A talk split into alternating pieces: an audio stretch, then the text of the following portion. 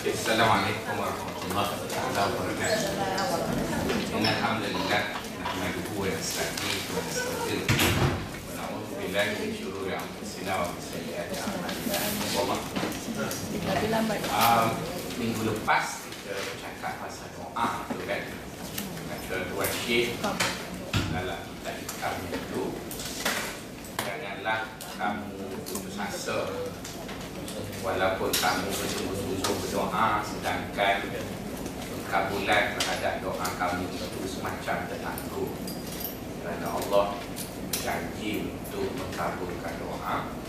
Tetapi pengkabulan itu mengikut kehendak Allah bukan kehendak kamu. Mengikut masa yang ditentukan Allah bukan masa yang diingini oleh kamu. Secara ringkasnya kuliah lepas kita sebut dua perkara besar. Yang pertama apa beza antara doa dengan minta minta itu semacam doa tapi yang membezakan doa dengan minta ada dua.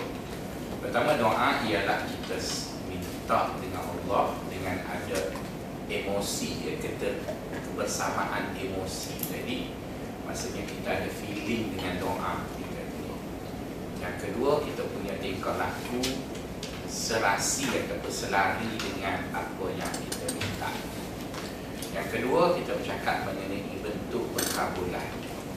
Yang pertama, Allah beri apa yang kita minta. Yang kedua, dia beri sesuatu yang lebih baik daripada apa yang kita minta tetapi bukan seperti yang kita minta. Dan yang ketiga, dia tangguhkannya di akhirat. Okey, pagi ni pula Tuan Syekh bercakap mengenai janji Allah dalam Quran. Kalau kita baca Quran, kita dapat banyak sangat janji Allah di dalam Quran. Macam buku manifesto lah, macam-macam. Man amila salihan min zakarin aw unsa falanuhyiyannahu hayatan thayyibah. Siapa yang buat baik, beramal soleh di kalangan lelaki dan wanita, kami berikan mereka kehidupan yang baik. Dan dan banyaklah janji-janji Allah dalam Quran. Jadi kata Tuan Syekh, bila kita baca Quran, kita bertemu dengan macam-macam janji Allah. Jadi kata dia, kekadang kita menunggu janji Allah bila lah nak terlaksana. Kan bila lah nak terlaksana. Macam sahabat-sahabat kita yang duduk di Syria, bila lah nak menang. Begitulah ya, sahabat-sahabat kita di Iraq, bila lah nak menang. Jihad, jihad dah tak pernah menang semacam bila bila bila. Jadi kata Tuan Syekh la yushakkikannaka fil wa'd wa in ta'ayyana zamani li'alla yakuna dhalika qadhan fi basiratika wa ihmadan li sariratika Kata dia janganlah sekali-kali kamu ragu tentang janji-janji Allah di dalam Al-Quran Walaupun agak lambat perkara itu berlaku kerana sikap mempersoalkan Allah itu akan menyebabkan mata hati kamu. Dia sebenarnya Tuan Syekh kita nak beritahu macam ni sahabat-sahabat. Kadang-kadang bila kita makan pagi dengan kawan ada kawan yang kita makan pagi dengan dia tu kita tanya dia Assalamualaikum Khabar sihat Lepas tu lepas dia, dia jawab sihat tu dia mula berumur je Sakit pinggang lah hari ni. Panas lah Jam lah Meeting panggil mesyuarat lewat lah Baru dapat file Hari nak meeting dah lah. Berumur je dia, dia, dia Berumur je Rasa-rasanya Sahabat-sahabat suka tak kawan orang lain Sedangkan apa yang dia berumur tu dia lah rutin Dia panas lah. Kan dia seorang panas Jam lah Bukan awak seorang jam Bukan lain jam uh, Panggil mesyuarat lewat lah Bukan awak seorang kena panggil lewat semua UM memang gitu lah kau Sport dia panggil Jadi benda tu Bukan benda baru datang ke Jadi sebab itu sahabat-sahabat Orang yang suka berumut ni Biasanya orang tu Dia tak buat kerja Tapi dia nak cover malah dia tu Dia berumut Cuba sahabat saya mau duduk Tengok dia pejabat Kadang kita tengok pejabat Ada orang kerja dekat meja dia bertampung Tapi dia suka berumur. Kenapa lah kaum tak Dia macam-macam lah. Kenapa lah kebudi? Kenapa lah macam-macam lah dia bertanya kenapa. Kenapa lah bonus lambat masuk? Macam-macam. Kalau kita tanya dia, kerja sudah. Sudah lagi. Surah Allah pagi bulan tujuh tak tarik lagi. Tapi dia Jadi dia nak cover malas dia tu Dia bersoal orang. Kan dia, dia bersoal, dia bersoal, dia bersoal, bersoal. Jadi kata orang tasawuf Kita hidup ni dia Tuhan dah bagi kerja. Kamu hamba, kamu kena buat apa? Allah kena buat apa? Dia, dia bagi tugas Yang kata lagi kita duduk di universiti ni Kita ada beban tugas yang cukup jelas. PA buat apa Kerani jalan tinggi buat apa? Kerani jalan dasar buat apa? Ini buat apa? Dia, dia cukup tahu. Setiap orang buat kerja dia tu Organisasi tu cantik dia buat. Yang jadi masalahnya ialah Ada orang yang tahu dan dia tak cakap banyak Dia buat dia kerja dia. Tapi ada seorang lagi dia curi tulang. Dia cakap je banyak Dia tak buat Maka dia carilah siapa nak dia bangun. Itu orang yang ini dia buat kerja. Ha, Kau buat. Dan kau buat. Lepas tu, apa balasan aku? Aku tolong bising. dia bising. Kan? Dia, dia tukar bising je lah.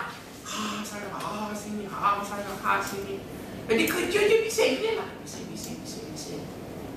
Maka sebab itulah, cuba sahabat-sahabat berhati. Duduk dalam mana-mana organisasi, orang suka bising, orang yang kerja tak beres. Cuma bagus dia lantik Presiden Union. Ada juga. Lah pedohnya Presiden Union kena latih lah dia. Sebab orang yang baik tak bising ni Ikut bos lah. Ha, Begitu kan? Bos lulus overtime Alhamdulillah. Tak lulus tak Ada perlu juga si bising ni. Tapi si bising ni sebenarnya Dia adalah orang yang tak buat apa. Ada orang kadang believe Allah. Ya Allah bila lagi mu nak tolong kami Orang ramai dah hafal Quran. Orang. Bukan dia. Orang. Orang yang ramai dah hafal Quran Ramai ada orang dulu PhD di akademi Islam. Orang lain dulu, dia tak dulu hati. Betul kan? Semua orang lain. Ramai ada orang pergi Mekah sampai kena buat tempat tawah tu tiga tingkat orang pula. Betul lah. Orang lain pergi Mekah, dia tak pergi Mekah lagi. Ramai orang puasa tiap-tiap hari. Ya ada orang lain puasa. Dia tak puasa apa. Ramai orang semayang masjid sampai letak di di masjid. Orang lain kan? Apa orang semayang tak? Dan sebab itu kata Tuhan Syekh, bila kita dengar Allah berjanji, jadi janji Allah itu lebih bersifat individu. Maksudnya setiap individu yang buat apa yang Tuhan janji, Allah ada cara tersendiri untuk balas pada orang itu. Jadi ada cara tersendiri. Jadi orang yang berumur ni, yang dia rasa dia tak dapat itu, tak dapat ini. Sebenarnya bukan kerana Allah tak bagi balasan yang dia janji itu. Tapi dia tak dapat.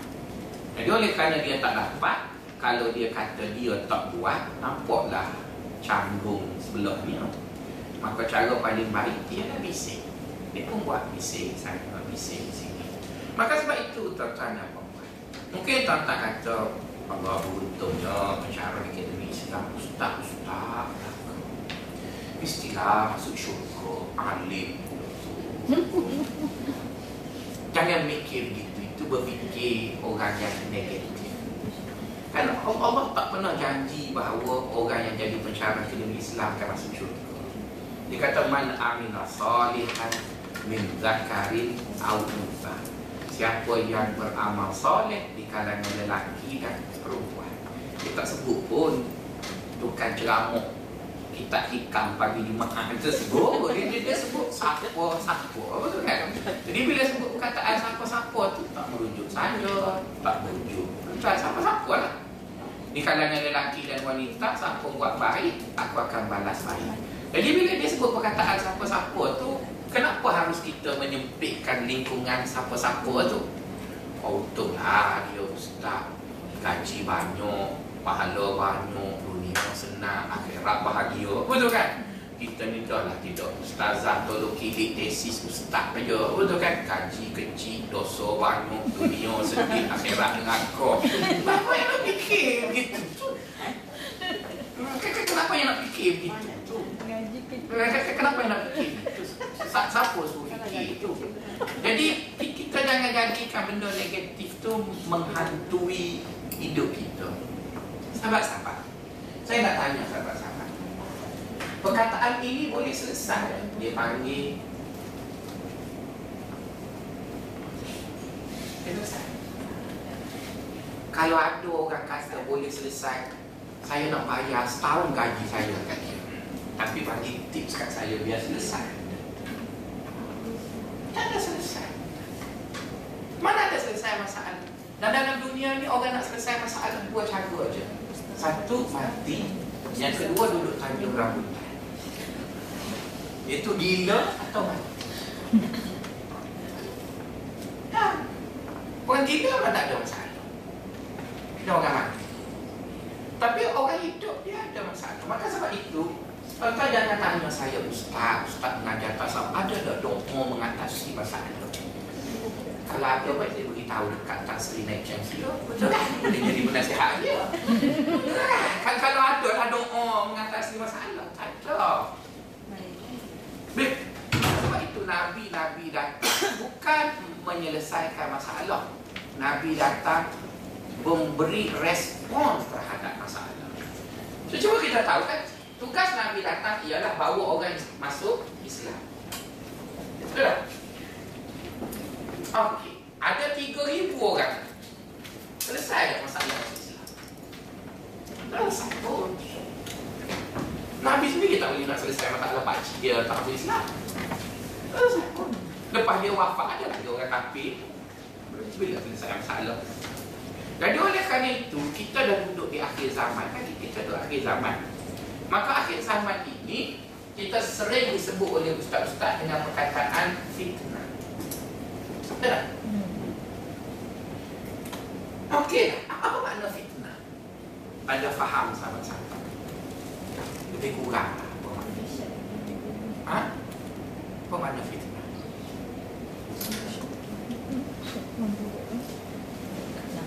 Apa makna fitnah? Kasyah Fitnah apa dia? Mengesyaki orang Tuduh kosi-kosi Ya betul kan? Memberi tuduhan kosi-kosi Ya betul kan? tak Itu menunjukkan bahawa Masih banyak lagi Kena belajar dekat ilmu Islam Dengan kelab cuma ni lah Perkataan fitnah ini Dalam agama dia merujuk kepada makna ujian. Dia tidak sikit pun makna negatif kat situ. Eh, fitnah bawa makna ujian. Jadi cuba cuba cuba kita dengar Quran sebut pasal fitnah. Kata Allah, "Innama amwalukum wa auladukum fitnah." Sesungguhnya anak-anak kamu harta-harta kami fitnah. Mana? Takkan anak kita tak baik? Takkan harta kita tak baik? Anak kita, harta kita ialah Cuba dengar hadis ni Kata Nabi Ma taraktu min ba'di Fitnatan adarra ala rijali min fitnatil mar'ah Tidak aku tinggalkan selepas kewafatan aku itu suatu fitnah yang lebih berat ke atas orang lelaki lebih daripada fitnah wanita. Jadi kalau orang tu faham fitnah itu negatif, ha, dia kata, ha, ni lah orang. Menyusuh, ha, jadi dia berat tu kan? Jadi Nabi tak sebut pun makna negatif. Yang apa pergi duhurai, perempuan sial, perempuan dia kebab. Oh, bila pula Nabi cakap? Kepala dia tu tak betul tu. Kepala tu kaburai. Tukar ceramah Nabi sebut Aku tidak tinggalkan Selepas kewafatan aku Fitnah yang lebih berat Fitnah itu maksudnya Ujian Suami kena jaga Isteri Kena jaga jadi berat itu ujian. Jadi sebab itu Tuan-tuan dan puan Bila kita duduk di akhir zaman Kita duduk di zaman fitnah. Maka sebab itu dipanggil fitnah akhir zaman. Jadi tak ada siapa boleh lagi dah. Mengeluh lah macam mana pun berumut lah macam mana pun dia sendiri lah jadi oleh kerana kita mengeluh kita berumut macam mana pun kita duduk kat sini tapi apa sikap kita? Kita ada dua sikap. Satu sikap pasif, satu sikap aktif.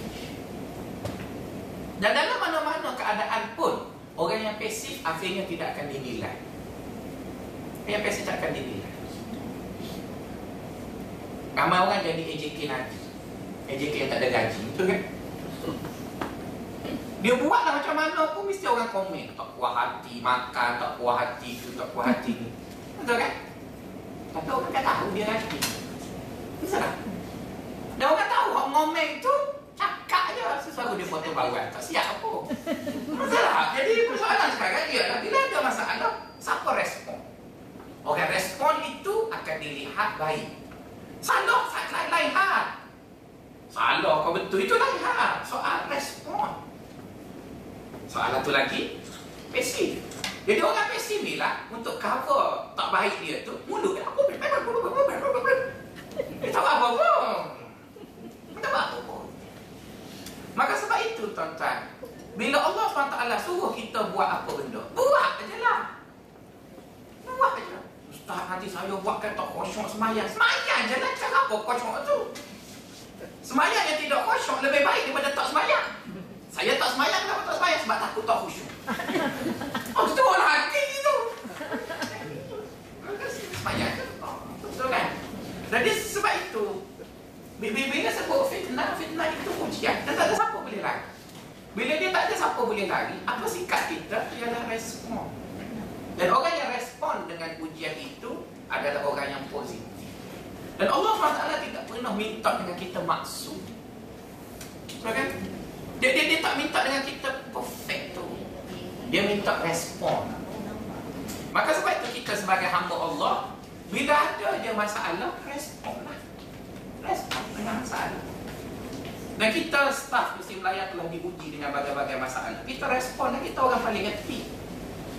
Kalau nak nak, nak kira berumur, kerja banyak, gaji super orang lain. Betul kan? Orang duduk kat UUM tu lagi seronok dalam hutan je. Pergi lewat balik cepat. Betul kan? Malam ni jual pasal malam. Betul kan?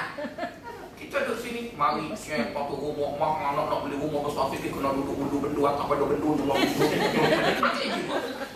Ya. Ya kenapa kita kita respon? Orang lain buat ISO ijazah tinggi je kita buat ISO sampai tu ditandah buat ISO juga. Lepas tu masuk masa kena pantung kita pantung habis belakang pantung berguring dan lepas tu mari pula yang tu ni pula tak bawa je. Tak mati pun. Betul kan? Memang tak perfect pun. Walaupun kita tak perfect tapi kita adalah staff yang dia suruh kita buat. Akhirnya Wah, tiru yang si bayar. Tiru yang si bayar. Itu je lah. Maksudnya semua orang akan tiru kita. Kenapa? Kerana kita respon. Respon. Jadi sebab itu, bila agama datang, agama tak, tak, tak, tak boleh nak tukar tu. Fitnah tu tetap akan berlaku. Ujian itu tetap akan berlaku. Cuma pertama sekali, bagaimana kita tengok benda tu. Jadi kalau kita tengok benda tadi dalam bentuk yang negatif, maka dia negatif lah negatif manja tapi kalau kita tengok dia dalam bentuk yang positif maka setidak-tidaknya kalaupun dia terasa masalahnya dia masih boleh Okey, untuk menyelesaikan ataupun kita panggil bagaimana nak respon dengan masalah tadi sahabat-sahabat. Maka ada beberapa cadangan yang diberi untuk respon dengan masalah tadi dan jangan respon dengan berumur. Ya, ya? Kita respon dengan positif. Jadi kita nak jadi orang positif. Dan bukan sekadar orang positif Kita nak jadi orang aktif. Jadi kita tak nak orang pasif Dan juga negatif. Dah lah tak buat apa. Lepas tu untuk memanjang Cakap je banyak. Tak, kita nak jadi orang yang Bila ada masalah, lagi respon. Salah, itu nombor dua. Yang penting, buat. Maka sebab itu Hari keluarga kita tahun ni Akademi Islam kita akan masuk Metoh nombor dua Yang penting masuk Betul kan? Sedap nombor dua Yang penting ulang Jadi kita dua Tak penting Sedap Tak penting masuk Yang penting buat Betul kan? Lalu Datuk mengarah kata Kenapa tak sedap? Kenapa kau panggil kita masuk? kita kan suruh aja Buat Suruh buat Apa benda jadi? Datuk tangguh Betul kan? Jadi nak betulnya kita orang ni respon manja. Suruh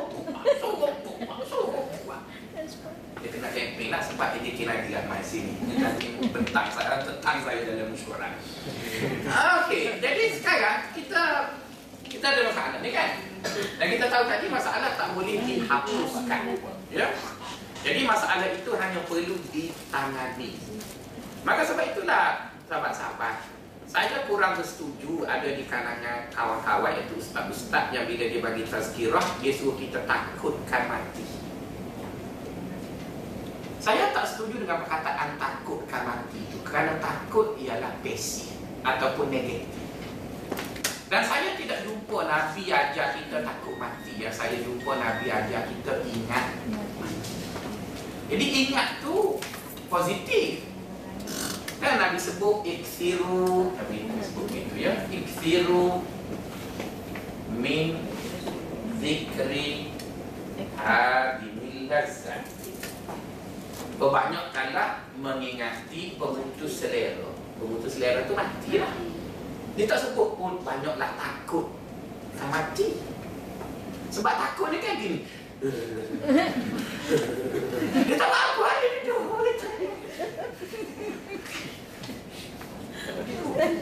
Betul. Betul kan? Sekarang kita dah bulan September. KPI akan dinilai bulan 12 Jadi yang belum terbit ISI Jangan takut sebab takut tu tak buat buat 3 bulan lagi. Submit dulu kena tolak tunjuk bukti saya submit kena tolak. Betul kan? Maksudnya itu nak takut. Ingat, ingat, ingat.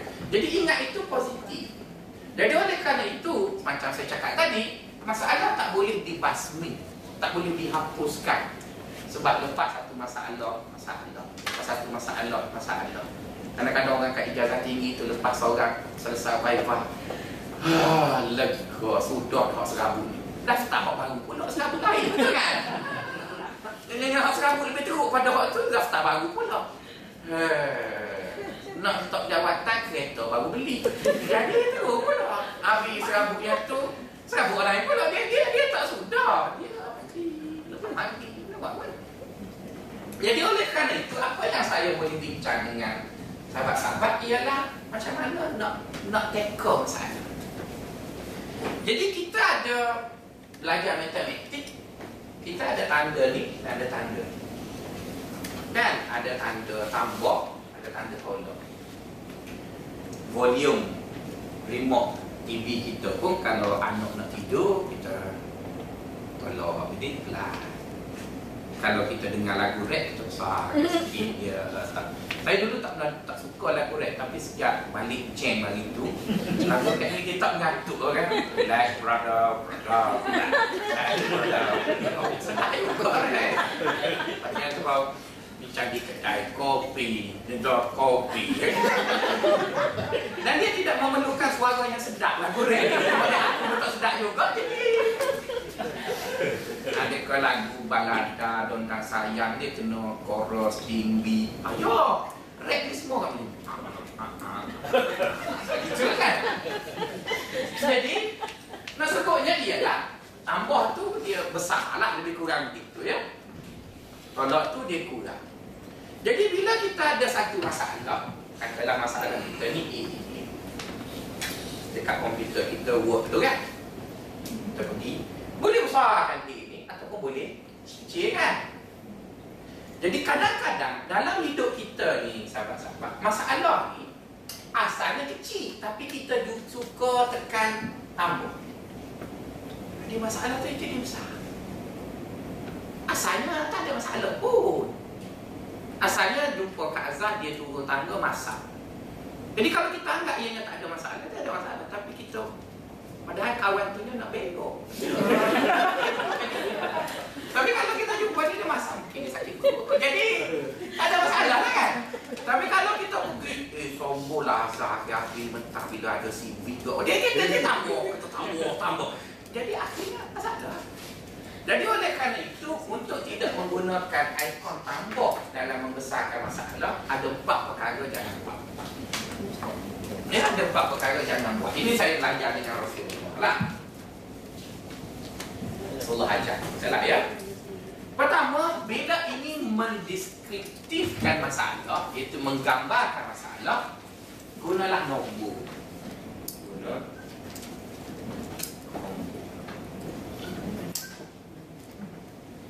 Kerana nombor itu Dia tepat Jangan guna mimik muka Bung Wah, gitu dia payah nak nak nak nak. Ah, mana eh, tahu? Kan, tapi kalau guna nombor, ah, gitu. saya tengok dia luka besar kuku. Kan? Oh, besar. Dong, banyak dong. Jadi, jadi dia dia dia dia dia, dia cerita lain. Dia sebab kita oh. Kak hilang duit. Banyak. Banyak tu berapa tahu? Kak hilang duit dua ringgit. Senang kan maksudnya? Ada nombor lah, ada nombor. Berapa hilang? Kalau kita guna bahasa bombastik tuan oh baik. Kita jumpa Datuk Pengarah Pejabat kita dah tak selamat Datuk kena bubuh CCTV setiap anak tanggung Sebab Kak Arif hilang, Kak Arif hilang Berapa banyak dia bom tu Kak risau tak boleh tidur dah Arif hilang berapa? RM20 Kak Arif hilang berapa? RM35 Baru RM55 beli CCTV betul cukup lagi No nombor lah, apa pakai-pakai nombor Nabi Muhammad SAW suka sangat pakai nombor Supaya masalah itu yang kecil jangan dibesarkan, yang besar jangan dikecilkan. Satu hari Nabi masuk masjid, Nabi duduk tu, pada Nabi solat tu, Nabi perasan ada orang datang dari belakang, kan kelipat begitu, nampak tak adalah mata Nabi tu tengok belakang, dia kelipat. Kemudian dia perasan orang yang kelipat masuk tu duduk, tak semayang. Maka Nabi pun pergi dekat orang tu, Nabi tanya, kamu sudah sembahyang sunat tahiyatul masjid dua rakaat. Nampak dia disebut sunat satu, tahiyatul masjid satu dan dua, yang ketiga dua rakaat. Maksudnya dia tanya orang tu gunakan nombor yang spesifik. Dia tak kata musmayang.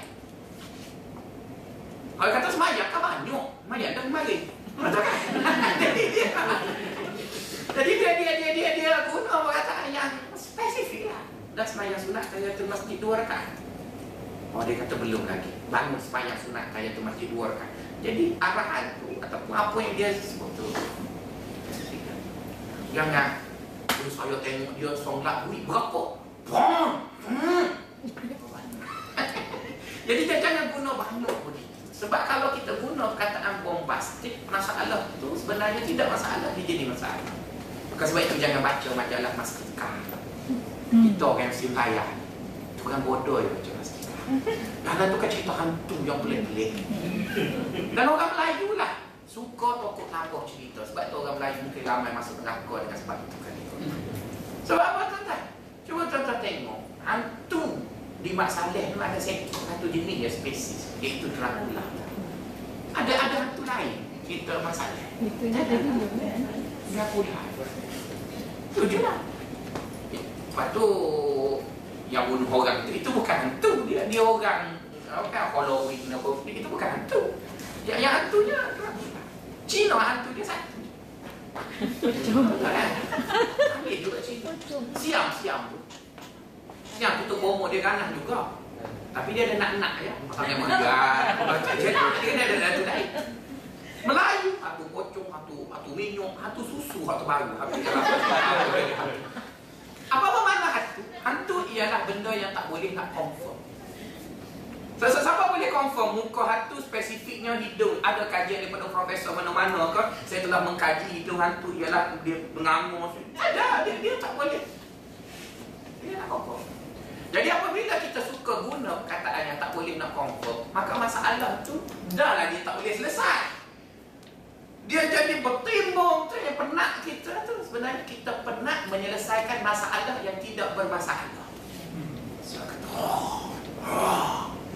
Maka supaya kita tidak penat dalam hidup Yang memang kita dah ada masalah dah Maka hidup kita tu biarlah positif Bila nak menceritakan masalah Ceritalah benda yang spesifik Apa masalah? Ya teruklah sekarang jam. Tak boleh cerita lah Jam semua. Cerita apa? Bahasa sakit kepala saya. Saya dah kena jam. Tadi Pak awak mari tambah cerita awak pula jam. Nanti kan sakit kepala. Tak payah cerita pak jam. Tak payah cerita pak penat jagoan Tak payah jagoan apa yang nak buat? Apa yang nak dakap Cerita yang happy-happy Weh seronok lah hari ni pakai MV View Bang segar Okey. Saya pun boleh topang juga. Beli edifio lain ataupun glad glad apa benda. Cuma topik itu jadi satu benda yang memberi sedikit kelegaan daripada Tuan-tuan, saya difahamkan Mak Saleh apa semua tu. Mereka juga ada susah sama kita. Ada seorang kawan saya, dia kata dia duduk di utang Dia kata, dia ikut orang Melayu lah Bangun pagi jumpa Mak Saleh Oh, letih hari ni Akhir sekali Mak Saleh tu kata, aku tak pernah jumpa orang yang so negatif lebih pada ni Sebab jumpa pun sakit pinggang Sejuk kan memang sini sejuk-sejuk apa dia cerita ya jadi oleh kerana itu agama ajar kita kalau nak sifatkan satu benda gunalah nombor. Saya nak tanya satu soalan. Semua sahabat-sahabat tahu ya Nabi Yusuf tu handsome. Handsome. Handsome. Handsome. Okay. Handsome. Saya nak tanya sahabat-sahabat. Sahabat-sahabat, jumpa kat mana ayat dalam Quran yang menunjukkan Nabi handsome tu handsome? Hmm? Kakak kau Saya rasa satu je Iaitu apabila Nabi Yusuf itu disuruh keluar dalam majlis orang perempuan tu kan Lepas tu tangan Tak ah, terasa Ini dia panggil tentang Dengar satu cerita agama secara naratif. Dan saya herannya IQ tu cerdik tapi tak fikir. Mari kita dengar cerita Saya nak tanya sahabat-sahabat Dan saya tidak nafi Yusuf tu handsome. Cuma saya nak petikan terlalu handsome. Handsome tu tak petikan lah sebab semua Nabi tu Handsome. Itu betul kenyataan betul Tapi sehingga kita menggambar lebih-lebih Yang lebih-lebih tu yang, yang saya nak, nak, nak tanya. Zulaikha tu perempuan baik ke perempuan jahat? Perempuan jahat lah. Sebab dia nak tidur dengan lelaki-lelaki Lelaki ada suami. Dah lah. Dia ada hasrat jahat dia pula orang kaya. Biasanya perempuan kaya ni jahat. Sebab itu kan lelaki sibuk lain dia sibuk lain. Jadi kalau dia perempuan jahat kawan dia baik ke jahat jahat juga tu kan dia kawan dengan muslimat macam ni baik-baik kan? Lelaki dia jahat jadi perempuan jahat sahabat-sahabat. Bila dia tengok lelaki apa-apa yang ada di kepala perempuan jahat? Kalau sahabat-sahabat tengok lelaki tak pakai baju apa semua? Betul tak? sebab kita perempuan baik betul tak? tapi perempuan jahat. Gak hampa pada ketika itu dia tak pakai baju ya apa zaman dulu mana ada pakai baju? Jadi Yusuf keluar itu yang potong tangan itu disebabkan oleh perempuan jahat. Yang dalam kepalanya juga jahat. Tengok seorang lelaki muda itu saja. Dan saya nak tanya tuan-tuan. Tuan-tuan perempuan pilih orang lelaki kerana handsome ke kerana benda lain? Ramai lagi lelaki handsome daripada saya tak kahwin Kalaulah perempuan pilih handsome hmm, Bakal tak nikah belakang ada sini. Sebab muka Masya Allah Tengok belakang. Tapi ni kahwin belakang ni. Sebab orang perempuan Dia pilih lelaki bukan kerana handsome. Tak ada Kalau ada pun nombor tiga belah handsome. Nombor satu boleh tumpah, berdikari, ada masa depan. Eh, Itu perkiraan orang perempuan. Tapi orang lelaki comel itu nombor satu Sebab itu perempuan comel belakang Jadi sebab itu kan ukur apa yang dihabiskan daripada duit gaji ke atas tubuh orang yang mari kerja Lebih banyak perempuan menghabiskan duit gaji daripada orang lelaki. Orang lelaki tengok kasut ni beli 4 tahun dulu Ni orang perempuan dia pakai 6 bulan tak lain pula Tak sedondong sana, tak sedondong sini Masa atap. Jadi itu menunjukkan bahawa orang perempuan dia akan menjaga kecantikan kerana dia tahu orang lelaki tengok perempuan nak cantik. Orang lelaki dia serebeh gitu je. Etika. Kalau tak ada, pakai baju pagoda. eh, itu orang lelaki. Sebab orang lelaki makin makin cala tubuh dia makin macu. Dia, dia bukan gebul. Itu. Tengok gambar. Jadi gambaran yang mengatakan tengok Yusuf sampai potong tangan itu tidak menggambarkan cantik melampau, mungkin di, dikuasai oleh seks. Sebab perempuan itu perempuan jahat. Kalau perempuan itu baik, mungkin boleh. Dia adalah kawan Zulaikha Yang mana Zulaikha diejik sebelum itu Kerana jatuh cinta dengan budak muda Betul kan? Itu yang Zulaikha geram tu Oh kata kat aku Mereka nak tengok sekali Berarti dia adalah bicara perempuan jahat Bukan bicara perempuan baik Bagaimana bercakap pasal macam tu? Maka sebab itu pada saya Saya tidak melihat ayat itu menggambarkan Bahawa Yusuf itu terlalu handsome. Tapi handsome tu adalah. Jadi yang sebut terlalu itu disebut oleh tukang syarah Surah yang, yang, yang, yang hurai surah tu orang Melayu dia pun Wuh kan dia suka Wuh kita pun Wuh jadi dia jadi, jadi gitu tu. Jadi sebab itu Saya lebih setuju kita kata Yusuf tu handsome cukup lah Jangan lebih-lebih Okey, kenapa saya kata Yusuf tu handsome biasa-biasa je? Mari kita dengar yang lebih spesifik. Kita semua pernah dengar uh, cerita Isra Mi'raj. Dan malam Isra Mi'raj itu kan Nabi jumpa Nabi Ibrahim, Nabi jumpa Nabi Musa, Nabi jumpa Nabi Yusuf. Itu, itu semua kita dengar, semua ustaz bercerita. Malah ada hadis yang menceritakan Nabi Muhammad SAW turun ke bumi balik, paginya itu Abu Hurairah tanya. Dia kata, Ya Rasulullah, kau malam tu kan jumpa Ibrahim, jumpa Musa, jumpa, jumpa. Boleh tak kamu bagi lakaran muka-muka orang tu? Kan sebab dalam Quran kan tak ada lakaran. Jadi, cuba, cuba sahabat-sahabat. Bila Abu Hurairah tanya Nabi mengenai Nabi Musa, kata Nabi, Nabi Musa itu seiras dengan lelaki Arab Bani Syanu'ah. Kan maksudnya dia, dia, dia spesifik dia tunjuk. Mungkin di Yaman tu ada satu kabilah Arab Bani Syanu'ah. Rata-rata orang lakinya muka macam tu. Jadi Musa tu lebih kurang. Dia tak ada bunuh ayat. Tak. Di sana jumpa orang macam tu, gitulah.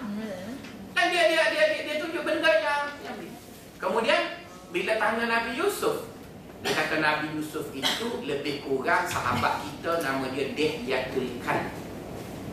Dihyatul Kalb ni seorang lelaki handsome zaman Nabi. Dia pula businessman.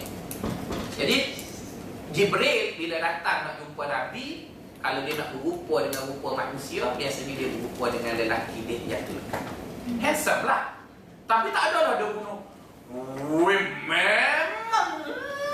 Tak ada. Jadi kan tu dia panggil spesifik. Dia, dia, dia sebut tadi jelas. Kemudian bila tanya bagaimana Nabi Ibrahim? Kata dia Nabi Ibrahim itu lebih kurang aku. Okay? Jadi orang yang nak berimajinasi tentang muka Nabi itu pun tidaklah oh gitu. Jadi pernah disebut dalam satu hadis yang lain seorang sahabat duduk atas satu rumah di malam bulan purnama. Jadi cahaya bulan tu kena pada muka Nabi. Dan sahabat tu tahulah muka Nabi Yusuf tu lebih kurang dia yatul kal tu kan yang Nabi sebut tu. Kata sahabat tu, aku tengok kat Nabi, aku duduk bayang dia yang tengok. Aku rasa Nabi Muhammad lebih handsome daripada Nabi Yusuf. Jadi itu kenyataan yang lebih jelas. Menyatakan begitu. Tapi kita ni suka. Wuh.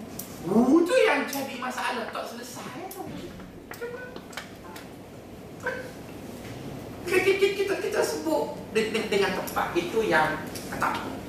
Yang kedua, sahabat-sahabat. Apabila kita menghadapi masalah, Maka antara penyelesaian masalah yang baik juga digunakan ialah dia panggil masa. Masa tu sebahagian daripada ubat hidup. Misalnya ada orang pernah ngupak kita lah, ya. Jadi kita pun ngaji agama kena maaf. Betul kan? Maaf, ya lah. Walaupun kita maaf tapi nak hilangkan rasa perik tu payah Maka tuan-tuan pun tak tahan jumpa lah saya Ustaz. Ada doa tak nak hilang perik tengok muka ni. Ada ubat dia dia lah Masa. Dia dia dia dia masa je yang yang yang boleh merubah Maka sebab itu tidak semua benda boleh diselesaikan sehari. Dia perlu mungkin setahun, dia perlu dua tahun, kan dia perlu tiga tahun. Jadi masa itu ialah sebahagian daripada penawar masalah. Itu. Ada orang kan? Takkan nak nampak. Ada ada kita maaf dah kan? Jadi itu yang kedua. juga sahabat-sahabat yang saya belajar dari Rasulullah SAW bila menghadapi masalah. Bila kita nak bercakap mengenai masalah, kita kena berfikir tentang impak ataupun kesan. Bukan semua masalah perlu kita selesai berdasarkan hadis Nabi. Nabi sebut, "Man ra'a minkum munkaran falyughayyiruhu bi yadihi." Fa illam yastati' fa bi lisani, fa illam yastati' fa bi qalbi. Siapa tengok dosa, siapa tengok salah, maka tegurlah dengan tangan. Tak boleh dengan tangan dengan lidah, tak boleh dengan lidah dengan hati. Maka itu menunjukkan kepada kita ada ada masalah yang kita hadapi kita tak perlu. Sebab kalau kita tegur, dia memberi impak yang kurang baik. Contoh ya, saya pengurusi surau. Jadi surau ni mana ada duit masuk seperti mana masjid sebab masjid ada Jumaat. Jadi sedangkan operasi surau sama juga dengan operasi masjid. Kena bayar bil, kena bayar aircon, kena bayar tu facilities dan sebagainya. Jadi saya terpaksa collect derma sunat wajib. Sunat tu pada amount wajib tu kena bayar setiap bulan. Jadi awak nak bayar RM5 pun tak apa itu bulan. Tapi kena bagi setiap bulan RM5. Jadi surau saya tu semua yang bagi derma tetap dan bagi semayang jemaah tetap ialah perokok tegak. Ya perokok tegak. Memang orang tu kalau tak isap rokok coh. Ya, rokok tegak. Jadi walaupun saya tak isap rokok, dah masuk tahun ke-7 saya duduk kat surau saya tak pernah sebut pasal rokok. Sebab kalau saya kutuk isap rokoknya pakat tak mari mampu surau. Dia nak bayar. Memang tak kan? Dia, dia punya kesan. Jadi, tapi bukanlah bermaksud saya setuju dengan dia merokok tu. Tapi kita sebutlah dengan cara lain. Tuan-tuan, kita masih muda, anak-anak masih sayangkan kita. Isteri juga boleh budak kapan mesra kita. Kalau kita mati, bagaimana? Siap, isteri janda muda, anak-anak kehilangan ayah. Dan di antara faktor yang menyebabkan kita cepat mati, kata Kementerian Kesihatan, ialah kita memasukkan narkotik ke dalam tubuh kita. Tak sebut isap rokok. Jadi, dia, dia tak adalah tekilan saya. Ini ada seorang kawan saya, saya panggil dia ceramah Isra Mi'raj. Dia bercakap, dia kata, setan ini diperbuat daripada api. Bila ada api, ada asap. Maka setan dan asap tidak boleh dipisahkan. Maka sesiapa yang tak boleh dipisahkan dirinya dari asap, maka setaralah dengan setan. Rokok tegar. Jadi, Ustaz tadi, dia, dia tak fikir impaknya, aku yang kena impaknya. Perempuan tu tak bayar duran surau, nak tu, nak ni. Jadi sebab itu kadang-kadang ada masalah kita kena fikir apa implikasi selepasnya. Dan dalam kelas kita ni ramai orang perempuan. Dan orang perempuan cukup tak suka galakkan kepada poligami. Maka saya takkan ceramah pasal poligami. Betul kan? Walaupun saya adalah pendukung dan pejuangnya pun. Sebab bila saya bercakap, perempuan akan benci dengan saya. Jadi, tak apa. Ah, betul kan? Yang bagi kawan lain yang buat, itu tak apa. Tapi, ni suka sangat. Tapi, dia minoriti. Tak payah layan lah. Ayah yang majoriti ni. Sebab dia ada kesan. Kesan. Tuan-tuan, cuba, cuba tengok Nabi duduk di Mekah. Tuan-tuan ingat Nabi tak boleh bunuh kan Abu Jahal? Kan yang, yang, yang ikut Nabi tu ialah Hamzah. Kan orang berani. Omar. Bukan calon-calon orang. Allah sekadar nak lempang Abu Jahal tu. Lah, bukan lempang kerak cekok pun boleh. Kenapa Nabi? Sebab kesannya kalau Nabi bunuh Abu Jahal, dia akan memberi alasan kepada Quraisy untuk melancarkan program cantas. Jadi dia bunuh habis orang Islam. Jadi lebih baik biarlah dulu. Bukan bermaksud Nabi tak boleh, bukan. Biarlah dulu. Sebab kesannya lebih buruk daripada kita tak Nabi. Jadi apa yang paling baik tuan-tuan? Misalnya ada seorang kawan saya dia terkahwin. Kawan saya ni cukup. Terkahwin. Kahwin ni maksudnya dia nak kahwin dengan orang lelaki A plus, A1 Tapi dia dapat C plus je. Jadi bila dia kahwin, dia ustazah lah kawan saya tu. Jadi dia kahwin, suami dia tu kerja di Lantar Miri dia pun mengajar di sana. Masa dekat Mesir dulu dia pakai orang multazim sangatlah ya semayang duha 12 rakaat pagi ya itulah orang baik ada satu hari bila dia cerita dia kahwin dengan orang kerja pelantar minyak duduk kat Miri tu saya dah boleh bayang ya betapa tak puas hatinya dia sebab dia nak suami dia tu macam Rasulullah tapi nampak macam tu. Lepas lima tahun saya jumpa dia dekat depan akademi Islam. Masa tu dia dah tak pakai elikop masa belajar di Mesir dulu dia pakai benda tu. Kita tak kenal tengok mata ya jadi saya berlalu. Dia kata oh sombong sekarang macam kenal suara tu. Uh, tegur saya ke? Ah, iyalah sombong lah sekarang. Macam mana kata sombong? Saya tak kenal lah ah, puan. Dia pun sebut oh ni awak kata ni. Nama sengaja dulu nampak mata minta gambar nak ngorak tak lagi berapa mata je. Kita tanya dia kenapa duduk sini? Kita dah agak dah mesti cerah. Dia kata singgah dah sekarang. Wah aku agak dah? Lepas tu pun duduk lah sebelah dia kat kursi tu lah. Macam mana boleh cerah? Dia kata suami aku ni sak rokok sehari sebut. Satu hari satu tegak lah ni dia kata saya dah nasihat dia dia tak dengar juga geram sangat. Jadi satu hari dia buka rokok suami dia tu dia bubuk tai ayam undi macam ayam yang yang panas lagi tu yang kau tengok panas tu dia memanglah dia nak selesaikan masalah tu kan? Tapi dia tak fikir. Kesan. Kesan. Dia pakai yang penting aku marra amikum munkaran falyughayyiruhu biyadi dia fikir yang tu je.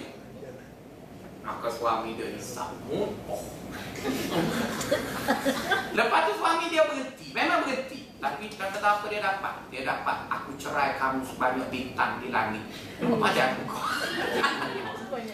Kalau jika tiga pun dah tak boleh balik Ini sebanyak bintang di langit Maka tak balik-balik Jadi nak beritahu Memang Memang masalah tu semacam selesai. Tapi tak selesai juga, akhirnya si lelaki tu lepas hilang fobia dia dengan benda tu, dia balik. Tapi kesannya, apa kamu diceraikan, kamu di... Maka sebab itu, perempuan dan perempuan, kadang-kadang ada masalah dalam hidup itu, kita perlu berfikir panjang, apa kesan kalau aku buat begini, aku buat begini. Jangan kita pakai sembrono begitu, sebab kadang-kadang kita rasa kita cerdik dah tapi kita tak tanya orang apa kesan. Tiba-tiba kesan tu datang, dia merugikan kita. Rugi. Jadi soal rokok tak selesai juga. Yang dia pula jadi janda tak masalah. Jadi itu dia panggil buat satu benda tidak memikirkan kesan. Maka sebab itu kita dah faham tadi bahawa masalah itu tetap akan ada. Maka bagi kita bila kita nak respon tentang masalah, janganlah lupa mengambil perkiraan kalau aku buat macam ni kesannya apa aku buat macam ni kesannya apa? Jadi setelah kita berfikir kesan baru kita bertindak. Maka kalaulah masalah itu tak diselesaikan pun maka implikasi dari masalah itu tidak melangkaui orang lain tidak menimbulkan masalah lain dan, dan, dan sebagainya. Itu perkara yang ketiga. Perkara yang keempat jangan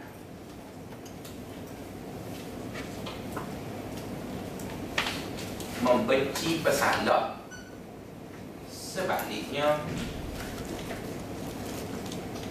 bencilah kesalahan ya.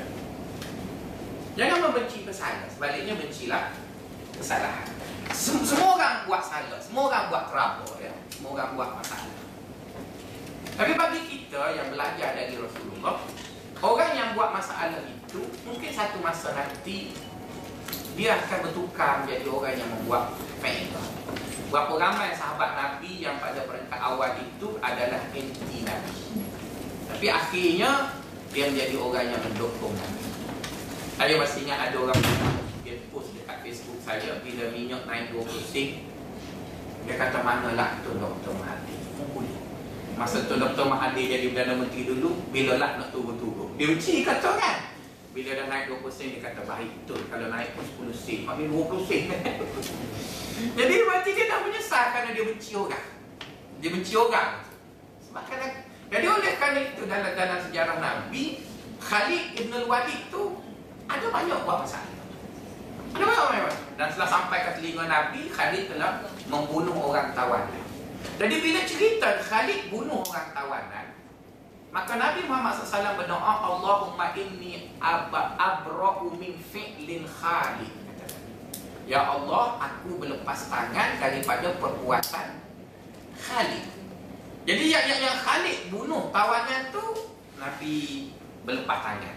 Maksudnya aku tak sokong, aku tak setuju yang kamu bunuh tawanan Tapi yang kau tu masih ada peluang lagi jadi oleh kerana itu perempuan kadang-kadang kita dengan anak kita misalnya duduk dekat rumah Anak kita kadang-kadang ambil duit kita tak beri tahu Betul lah tapi janganlah kita pukul tangan dia sampai tangan dia nak pegang apa Tak boleh dia buat benda tu kan? Ada anak kita yang conteng dinding Maka ada orang dia pukul tangan anak dia sampai luka kerana conteng dinding Pada saya daripada kita pukul anak kita conteng dinding Kita beli Bapa panggil cat pa ICI tu ya. ISI itu sini punya ICI ya. ISI itu jenak. Buku cat kat situ anak kita cantik satu dengan kain buruk je. Jadi akhir sekali dia akan jadi pelukis jalanan. ya. Jadi nana sebutnya itu bercakap mengenai masalah. Kesimpulannya ialah kita tak boleh selesai masalah.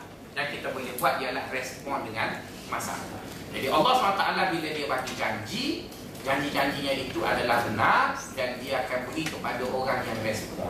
Jadi oleh kerana itu Kuranglah berumur Kuranglah bercakap Sebaliknya banyaklah buat Dan bila kita buat Dia tidak menuntut kita buat dengan sempurna Seperti mana yang dia kehendaki. Sebaliknya yang dia perlu dari kita Ialah usaha mencapai kesempurnaan. Nampak tuan-tuan pun dah tutup beg Kita berhenti dulu This.